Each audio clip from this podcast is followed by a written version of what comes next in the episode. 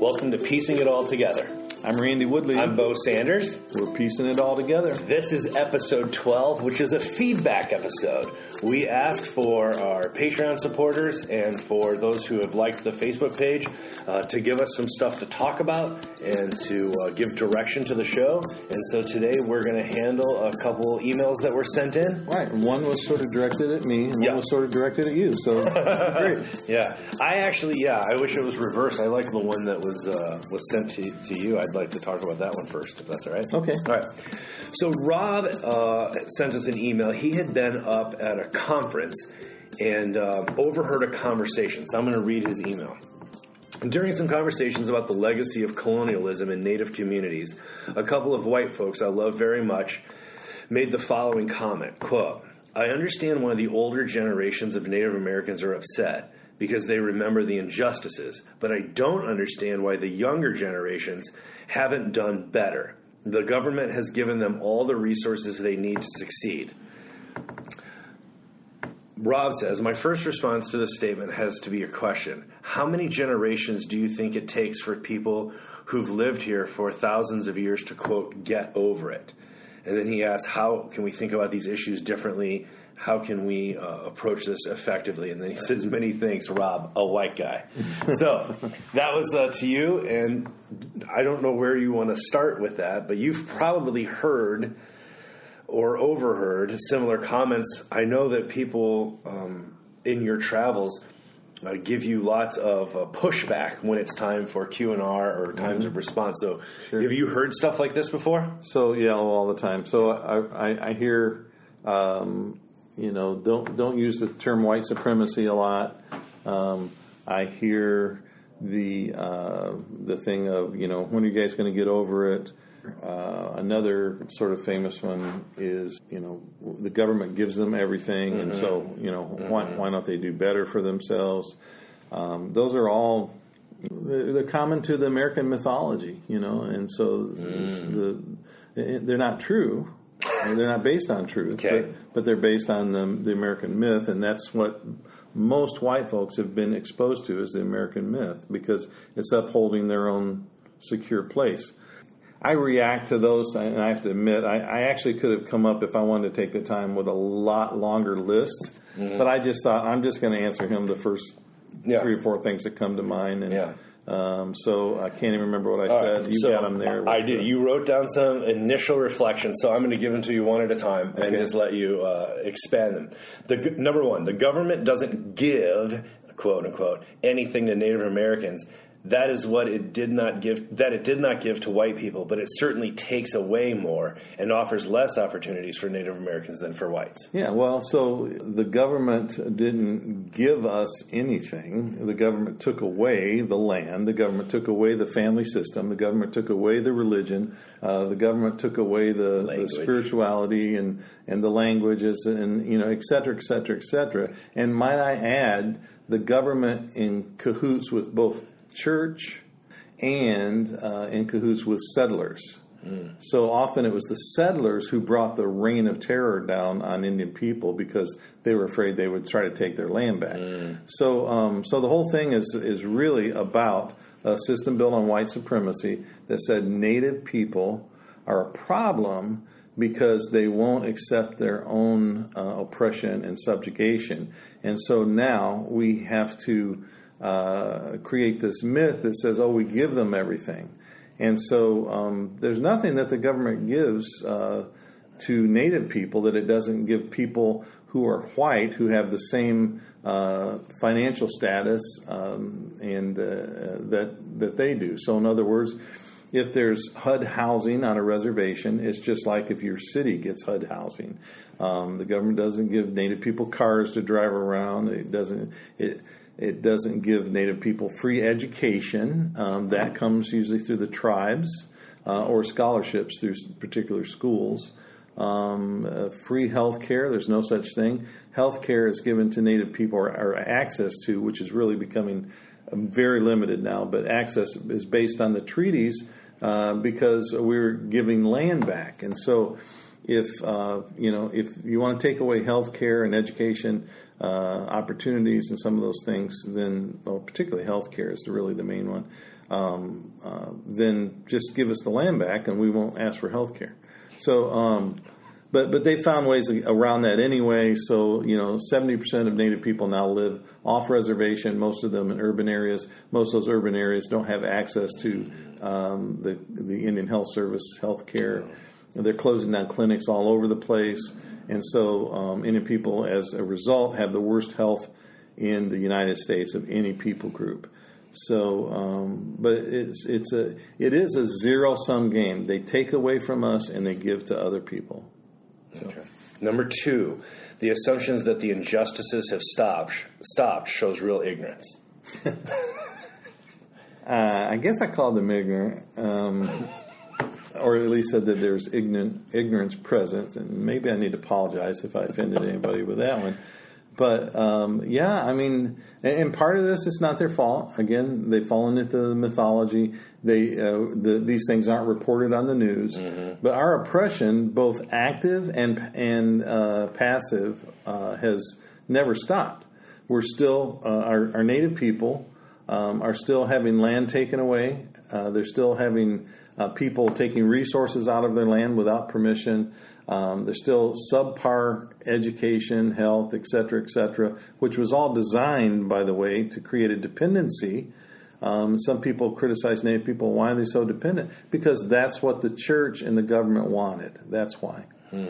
And so, and I, am the biggest uh, proponent of um, sovereignty if it's sovereignty without relying on the U.S. government. Hmm. But we call sovereignty these days in, in Indian country um, uh, uh, sovereign nations, but we still rely on government grants and funding and everything else, and so so it's not real sovereignty. So uh, I have a big concern about that. I have a, a, concern about dependency taking away the dignity of any people.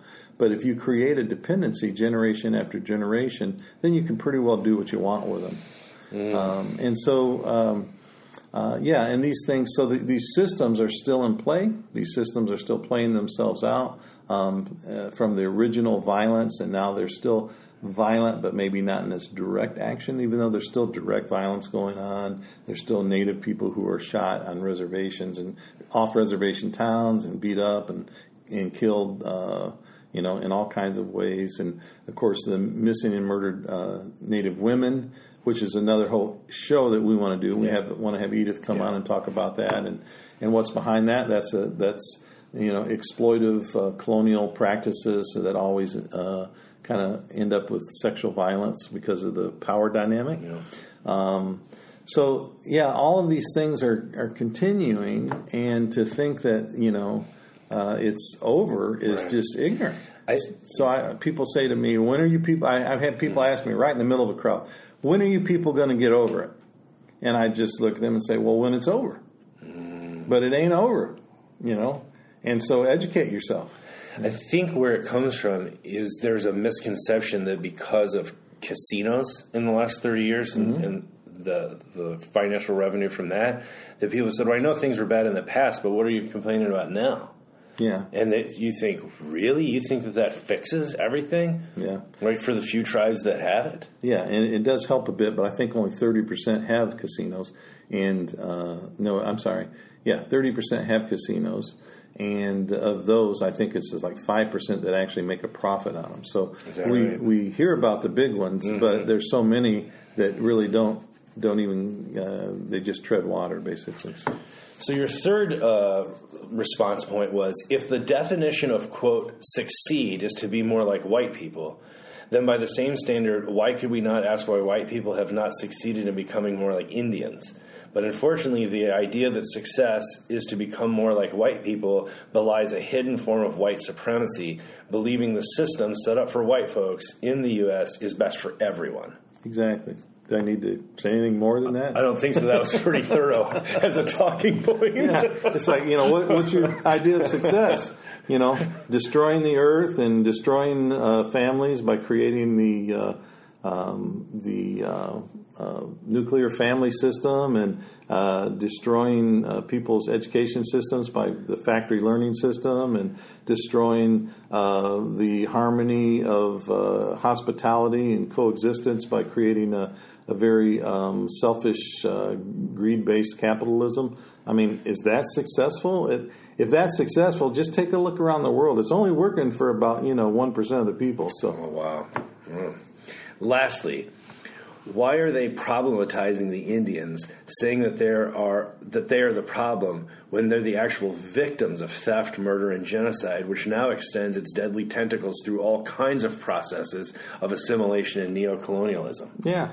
So you know, it's just very easy. You know, if, if I could speak to those folks directly, I'm saying, why are you saying Native people the problem? You're the problem. you know, obviously the the white supremacy, um, which you you know enjoy the benefits of, is the problem. It's not the problem's not Native people. The problem's you. Yeah, it's a fascinating thing, you know, when you overhear something like that, especially from people who you know you connect with and and, and like, right? You have commonality with, and you hear something like that, and you think, "Uh oh, I am uncomfortable with the direction you're headed right now." And you, you realize that there's something uh, buried there. There's something under the surface. It's an assumption that's being made about what success is mm-hmm. and why those people can't conform to that. Well, and, and, white supremacy is so, as you like to use the expression, baked in the bread. Yeah. Uh, it's so baked in the bread that um, most people don't even recognize it. Right? It's it's ubiquitous. It's it's that nose in front of their face. It's there all the time, but they never notice it. And but you know, if you're around people who are different than you, they'll point it out to you, right? If but most people don't like to be com- uncomfortable, right? So, um, so I'm just uh, sort of helping them see uh, that uh, there's something going on that they're not seeing. Mm-hmm. Um, now, I should also qualify this as a, that I'm not just an opinion jock who says, you know, you know white people do this and Native people do this and what. I've spent my whole life uh, both in service to Native American people and uh, trying to be a peacemaker between Native people and white folks, and uh, or I should say non-Native people, and or we could even say Western uh, ideologies and indigenous ideologies or worldviews. So I've spent my whole life doing this. Um, the last 35 years. So um, I'm not just a talker. Um, you know, we've we've done uh, we've held conferences. We've uh, spent lots of times uh, talking to individuals and uh, community groups and churches and governments, uh, city governments and county governments, and trying to sort of uh, bring about some kind of peaceful solutions. But we've also created programs, homeless programs. We've created um, uh, unwed mother uh, programs and baby closets for people to, who can't afford to buy things for their children, food closets. We've created um, educational systems. Um, we've helped a number of people educationally.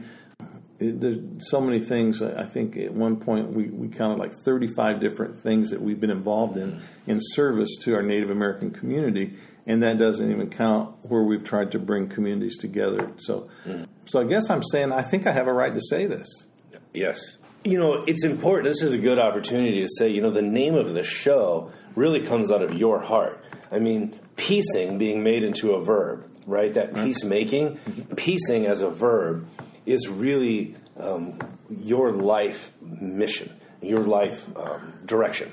Right. And so I'm a peacemaker. Yeah. And you know, it's not that I uh, I don't get angry. It's not that I don't tell the truth or, or what I understand my truth to be. You know, I realize I can be wrong and and have been on many occasions. So yeah. so uh, but I can be corrected. I think. So piecing, but you're also not a one man show. So that's why it's piecing together there because that's community. Yeah. And then if somebody said, "Well, what are you piecing together?" You say, it all. Yeah.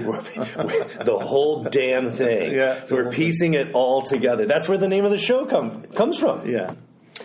Uh, second email that we received was from one of our Patreon supporters, and she wanted us to know that uh, she really likes when we uh, bring in different voices and wants to make sure that we do that in the future so that we can uh, hear different perspectives. And so she really liked that part, but she also wanted to make sure that you and I um, didn't always talk like academics and, and use big words and come from a 10,000 foot perspective was the phrase. So we heard that and we've, we've been talking about how to make sure that we uh, talk like non-academics. Yeah, and I, I see see those as two different things actually. Okay. So one is uh, to talk in the language of a, of an academic is to use big words, which that I, you know I admit you know, once you learn those and you sort of had to use those, mm-hmm. it's like learning a different language, That's right? true. And so you rely on those a lot of yeah. times. So uh, my apologies uh, to anyone who I have uh, come across as a snotty nosed, uh, spoiled academic. Um, but to see things from a 10,000 uh, foot view, I think is, is an asset, and I don't think you have to mm. be a a academic to do that. I'm a big picture person. Mm. I'm a mm. vision visionary, and and I I like to to see how they affect things on the ground, of course, but if we don't talk about the big things, we don't realize what the system's based on. Right. And so we talk a lot about what's going on in the system mm. as opposed to just like this one subject. And and I would argue that in the news they get you uh, looking at just one subject and, and then get you detracted from what's it's what we really did our show on last time. Mm-hmm. Um, uh, get you detracted from the big picture of what's really happening here. I'll give you a good example. Um, we just had uh, we came back into town from New Mexico. Uh, I think it was a week ago, Monday or Sunday, yeah, and uh, uh, and there was the uh, Antifa group, and there was the what were those right wing groups like that? I'm Unite sure. the Right. Unite the Right, yeah, and and they were you know, having their mm-hmm. thing that they do all the time, you know, mm-hmm. yelling matches and the show yeah, and the and and so uh, um, and, and, part of this is is Antifa's um, really fault because they they're not very good at both organizing and capturing uh, the press and what's really happening in the moment. Mm-hmm. So um, they're more about it seems yelling at Nazis, which is important. I think you know we ought to yell always, at Nazis. Always a good idea. But um, uh, but so, so what's the uh, the Portland? Uh, you know, in, in, one of the most liberal cities in the United States, it's all about the clash between Antifa and the police. And yeah. what we should be talking about is Nazis are marching in Portland, mm-hmm. and uh, and so they it got detracted. You know, so the, the we got to look at the bigger picture. Mm-hmm. You know, mm-hmm. what's going on? Why are they marching in Portland? Why are they marching in Charlottesville? Why are they uh, marching in Washington D.C.? Uh, why is uh, a number of other countries becoming more fascist? There's a big picture mm-hmm. that these things are connected to, and if we just deal with the one little sensational piece, mm-hmm. we miss the big picture, and uh, that's what we get captured by. So that's a great clarification, and I like that we. So we've made this agreement. We're, we do not want anyone to feel excluded from the conversation because of the vocabulary. So that is a definitely a good thing to watch. But we also want to say, like, if you listen to episode eleven you know, we're actually going to th- make things more complicated, not more simple sometimes. Because if the simple explanation isn't satisfying or isn't thorough or doesn't have integrity, then we're going to pull back the curtain and say, what else is going on here? So sometimes it will be getting that 10,000 foot perspective. It's, it's sort of what we do. It's kind of how I operate. Yeah. Uh, yeah. All right, but it's a good it's a good reminder, so I appreciate it. Our third and final email comes from Will, and uh, he it's quite a lengthy email and it's very thoughtful. And there were two issues that seemed to be the main points of concern. So, the first one was about um, representing conservative perspectives. Right. That's something that we probably aren't going to uh, major on. We try and account for it, but neither of us necessarily hold those views, so they're probably not going to be promoted widely. I mean, you can get them almost anywhere, right? If, if, that's what you're interested in. We're trying to do something different, which doesn't reinforce the binary or the spectrum thinking of our current politics, right? And so, and it's it's really you know I, I hate those old you know conservative liberal sort of binaries, right? Mm-hmm. But um, th- that's where the country's at. There's no doubt. Yeah. Um, and you know, basically, this is we're at a time when your politics basically de- determines almost everything now about your, your worldview. Yeah. So, so I, I, do believe that there is a middle way of talking about these things, but but I don't hold a more liberal position or a more conservative position because they're a liberal or conservative position. I hold them because that's my view of mm-hmm. life and the world, and, and that's what I think would be best for all of us. I'm real interested in the common good, not just my individual rights. Mm-hmm. And so, um, so I, I can't really apologize for my view. It's all I have. Mm-hmm. It's me. I've heard uh, lots of kinds of uh, liberal and conservative views on lots of different things, and some I agree with and some I disagree. And so, if I have a more conservative view, I will promise you that I will state it on a particular subject. Okay. Um, but uh, but I can only, you know, the the show is the two of us, and we can only do who we are. That's true, and and uh, one of the things for years you and I have talked about um, having this kind of a conversation and inviting other people into it because you and I take away so much from our exchanges, and uh, every time that we get to see each other when when we didn't live close together, w- it was such a rich time of, of trading ideas and inspiring and collaborating, and so then when we finally did live in the same area, we thought let's do this.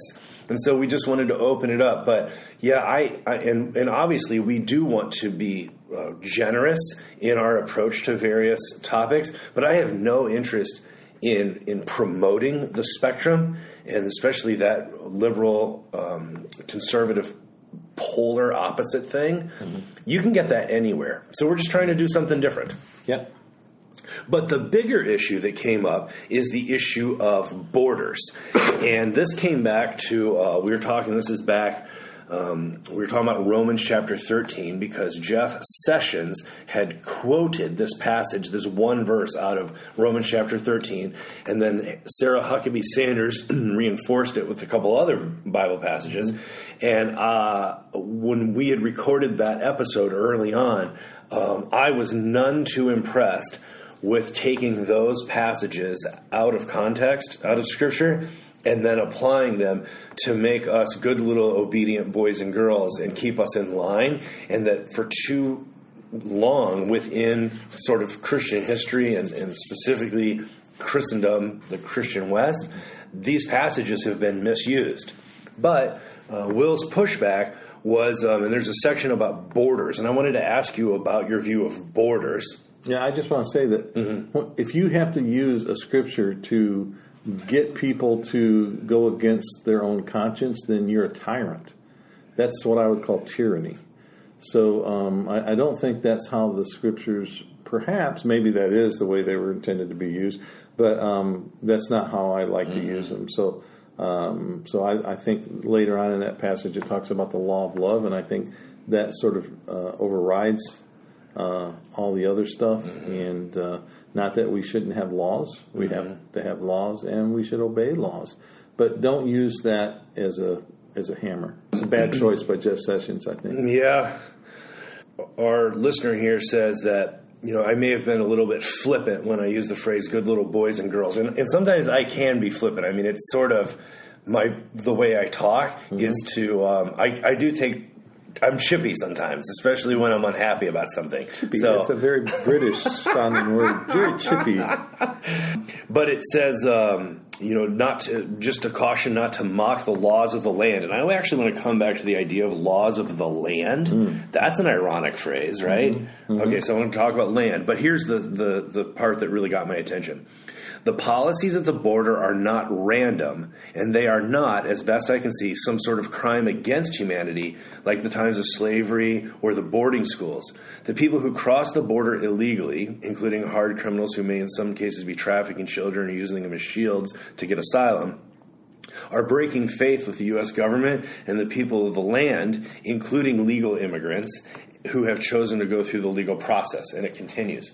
So I wanted to just talk about borders. I mean, this is, I would say, the most hotly contested and controversial issue in our entire country these days, except that there are like five or six of them. But it's definitely one of the big Definitely, ones. definitely. Um, you probably, I'm going to guess, have a unique view of boundaries and borders. Yep. I'm, I'm, I, I think uh, I'm in favor of some sort of uh, open border policy. Okay. Um, that doesn't mean non-screening, but I think uh, open borders. Uh, I, I just don't believe in the nation state as a, as it exists today as a You know, it, what what it's caused is greed and murder and wars, and the goals of the nation state are not don't seem to be for the good of all the people. Mm-hmm. And so it, it seems to me like a uh, an outdated uh, model that we need to rethink. Interesting. huh. Now, if you listen to episode 11, I mean, there's a story behind nations, Mm-hmm. right? There's a national story about how we came to be and what we value and what makes us special. Mm-hmm. And then there's sets of practices like saying Pledge of Allegiance to the flag mm-hmm. and singing the national anthem before a sporting event, right? That's like a, a, a worship song to America, right? Apparently, you have to sing it, right? We talked about this before.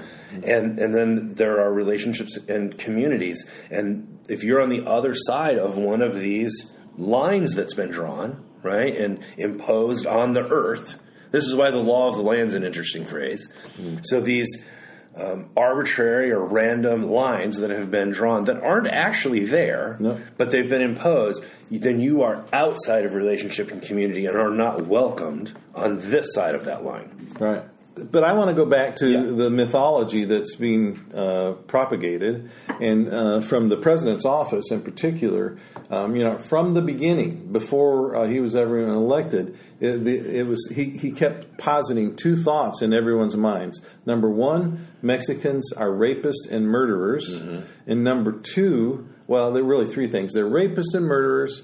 Uh, he said he kept inserting MS-13, like oh, there, there's going to be MS-13 members in all the groups that come across the border, and he called them breeders, as if they were animals. And so this is all meant to dehumanize people. Okay, well that's fine. You can say, well, well that's the way this president talks. You know, uh, uh, you know, nice people don't talk that way, but that's the way this president talks about a particular group, Mexicans. So, so we know that he is uh, a racist and he's prejudiced against Mexicans. Okay, by the things that he constantly fed into his group, right? And he fed off of the racism, right? So. But now we have it systematized in a policy where you can take children away from their parents and they may never see their parents again. And you can do that because you dehumanize them to the point where uh, you have half the country thinking they're rapists, murderers, uh, breeders, and uh, MS-13. MS-13. Yeah. So if you can dehumanize anybody, I said this in my book in 19 in 2000, uh, Living in Color, Embracing God's Passion for Ethnic Diversity, that the first casualty of war is the dehumanization of the enemy is to dehumanize the other, to dehumanize them to the point where you can treat them subhumanly, less than human. You treat them as the other, and then you can do whatever you want. You can create policy to do that. Now, Hitler and uh, his team, his propaganda team, were masters at that, right? So the first thing they had to do was dehumanize the Jews to make them less than everyone else and make them a threat to everyone else. And, you know, uh, th- that's a similar strategy to what I see going on with border security, with uh, mothers and families coming across the border. It's not harmless. It's not just uh, um, a prejudiced person or racism. When that person has the power to enact systems that play out that inhumanity, that play out that dehumanizingness, um, then uh, you know we all stand in peril. So the longer this podcast series goes on, the more episodes we put out, the more people are going to learn that I am fascinated with things called constructs, things we construct, right? Things that don't actually exist except for human participation in them. Mm-hmm. Okay? And so borders and boundaries are actually constructs. Like if you looked at a picture of the earth, there aren't actual lines, right? Like at certain parallels or so like for instance, Oregon, it's a construct. The the boundaries and the borders of the state of Oregon and then how the governmental system is set up on it. It doesn't actually reside on the land. It's imposed on top of it. Right? But it's not that it doesn't exist. I mean, Oregon does exist, but as a construct. It's, it exists because we participate in it as yes. such. Yes. And so borders and boundaries are fascinating to me. Um, like denominations or democracies, right? They have actual concrete consequences. But except for human participation, they don't actually exist. So that's why I'm fascinated with constructs. It's like race and racism. race is a construct, Yeah, right? Race, yeah. ra- race in, in race only uh, vi- different races only exist because of racism. Mm-hmm. Otherwise, we're all one race. Yes. So, right. the human race. And science is actually bearing this out. I mean, people have been saying this from a humanitarian perspective for a while, and now it's funny that science is, is actually validating it. And so people are coming back and saying, wait a minute, if this thing doesn't really exist, then why do you have all of these really severe consequences from it? And the answer is because we participate in our how we imagine, right? So another way to talk about it is called social imaginary, but that sounds really heady, so I go with construct. But that's another way of saying it. And borders are social imaginaries. Mm-hmm. But once you put up barbed wire or concrete or you draw a line in the map and then you back that up. So all I'm saying when I say this is let's be humble and let's be cautious when we throw around phrases like the law of the land in acknowledgement that that actually that law isn't in the land it's imposed on top of it hmm. it's not the law of the land right that's a very human construct that has been laid down on top of the land i just want to be careful with that Yeah, and I, I appreciate the fact that Will said, Yeah. to the best of my understanding. Yeah. You know, I mean that, that shows some humility. That's We're, true. We are um, all trying to do our best, right? We're all we're all working together. This is the together and piecing it all together. Is we're just trying to do our best with the tools that we have. But it doesn't mean we're all going to agree. That's and, true. And, and so, you know, Even if we all have the same information, we may come to different conclusions. yeah, or we may act on it differently. Mm. So we are different. Well, listeners, thank you for your feedback. Uh, we really want to encourage you to post your ideas on uh, the Facebook page. You can post on the actual website where these episodes are uploaded on peacingitalltogether.com, or you can email us at connect at peacingitalltogether.com and we get those emails. Thank you so much for your honesty and for your uh, for sharing. We appreciate the all the shares we've been getting and the Yeah. So, and a special thanks to Will and to Rob and to Lorraine. to Lorraine. Yeah, thank you. Yeah, very much appreciate uh, you letting us know. We appreciate you listening, and we want to encourage you if you want to participate uh, in this conversation and support us in expanding the audience, you can do that at patreon.com. Go find Peacing It, P E A C, Peacing It All Together at the $1 level, the $10 level, the $20 level. And if you do support us at that $20 a month level, we next week are going to be sending out the date and the invitation to participate in the live Zoom recording of the next episode. We would love if you would be a part of that. Sounds great. I'm Bo Sanders. I'm Randy Woodley. Peace, out. out. Yeah.